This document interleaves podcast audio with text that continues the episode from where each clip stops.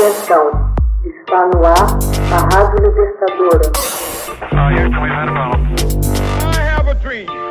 Assim sendo, declaro vaga a presidência da República. Começa agora o Hoje na História de Ópera Mundi. Hoje na História, 1925. O professor é condenado por ensinar a teoria da evolução nos Estados Unidos. Em Dayton, Tennessee, começa em 10 de julho de 1925 o chamado Julgamento do Macaco.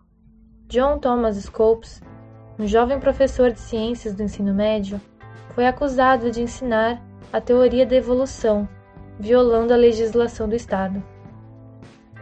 Uma lei que havia sido aprovada em março estabelecia punição com pagamento de multa para quem, abre aspas, lecione qualquer teoria que negue a criação divina do homem, como ensina a Bíblia, e lecione que o homem descende de uma espécie inferior de animais. Fecha aspas.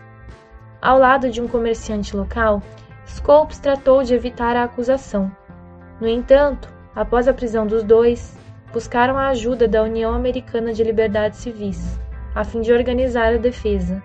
Tomando conhecimento desse ataque ao fundamentalismo cristão, William Bryan, três vezes candidato democrata à presidência dos Estados Unidos e um líder fundamentalista, apresentou-se voluntariamente para assessorar a acusação. Pouco depois, o grande advogado Clarence Darrow concordou em juntar-se à defesa. Estava montado assim o palco para um dos mais famosos julgamentos da história. Poucos dias depois, após o início do julgamento, uma multidão de espectadores e repórteres se dirigiam a Dayton, enquanto pastores montavam tendas ao longo da principal rua da cidade, a fim de ganhar adeptos à sua causa. Dentro do tribunal do condado de Rea, a defesa sofreu alguns percalços iniciais quando o juiz John Halston decidiu contra a tentativa preliminar da defesa de inquinar de inconstitucional a lei e negar o fim da prática de abrir as sessões com uma oração. Do lado de fora, Dayton ganhava a aparência de uma grande quermesse, com a exibição de dois chimpanzés e um suposto elo perdido andando pela cidade. Havia vendedores de Bíblia, macacos de brinquedo, cachorro-quente e refrescos em abundância. O elo perdido era de fato Joe Viens de Burlington, Vermont, um homem de 51 anos de baixa estatura, testa recuada e queixo protuberante.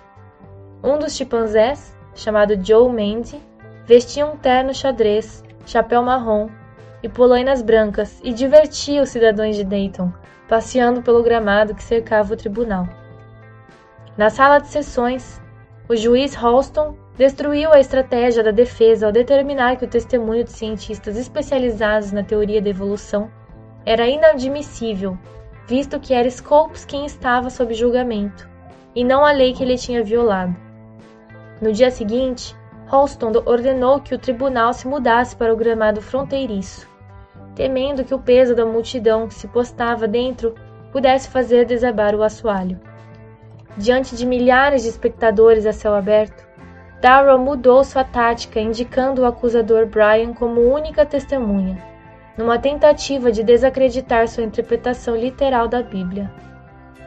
Diante de perspicaz interrogatório, Brian foi submetido a ridículos e forçado a fazer declarações contraditórias e a demonstrar ignorância diante de uma multidão em gargalhadas. Em 21 de julho, em suas razões finais, Darrow pediu ao júri que ditasse um veredito de culpa, de modo que o caso pudesse ser objeto de apelação. De acordo com a lei processual do Tennessee, foi negada a Bryan a possibilidade de oferecer as suas razões, que havia preparado durante semanas. Após oito minutos de deliberação, o júri considerou o réu culpado. Ralston mandou que Scoops pagasse multa mínima de 100 dólares. Embora tivesse ganho o caso, Bryan havia sido publicamente humilhado e suas crenças fundamentalistas desacreditadas. Cinco dias depois, deitou-se no domingo à tarde para um cochilo do qual não mais despertou. Em 1927, dois anos depois daquela sentença, a Suprema Corte do Estado reverteu o veredito do julgamento do macaco, com base numa tecnicidade. Mas foi somente em 1968 que a Suprema Corte dos Estados Unidos, examinando o caso similar de Arkansas, decidiu que a lei violava a primeira emenda, que impede o Congresso da União ou dos Estados de infringir os direitos fundamentais do cidadão. Hoje na História, texto original de Max Altman, organização Haroldo Cerávolo, locução Camila Araújo, edição Lela Manoeli. Você já fez uma assinatura solidária de Opera Mundi? Com 70 centavos por dia, você ajuda a imprensa independente e combativa. Acesse www.operamundi.com.br/apoio.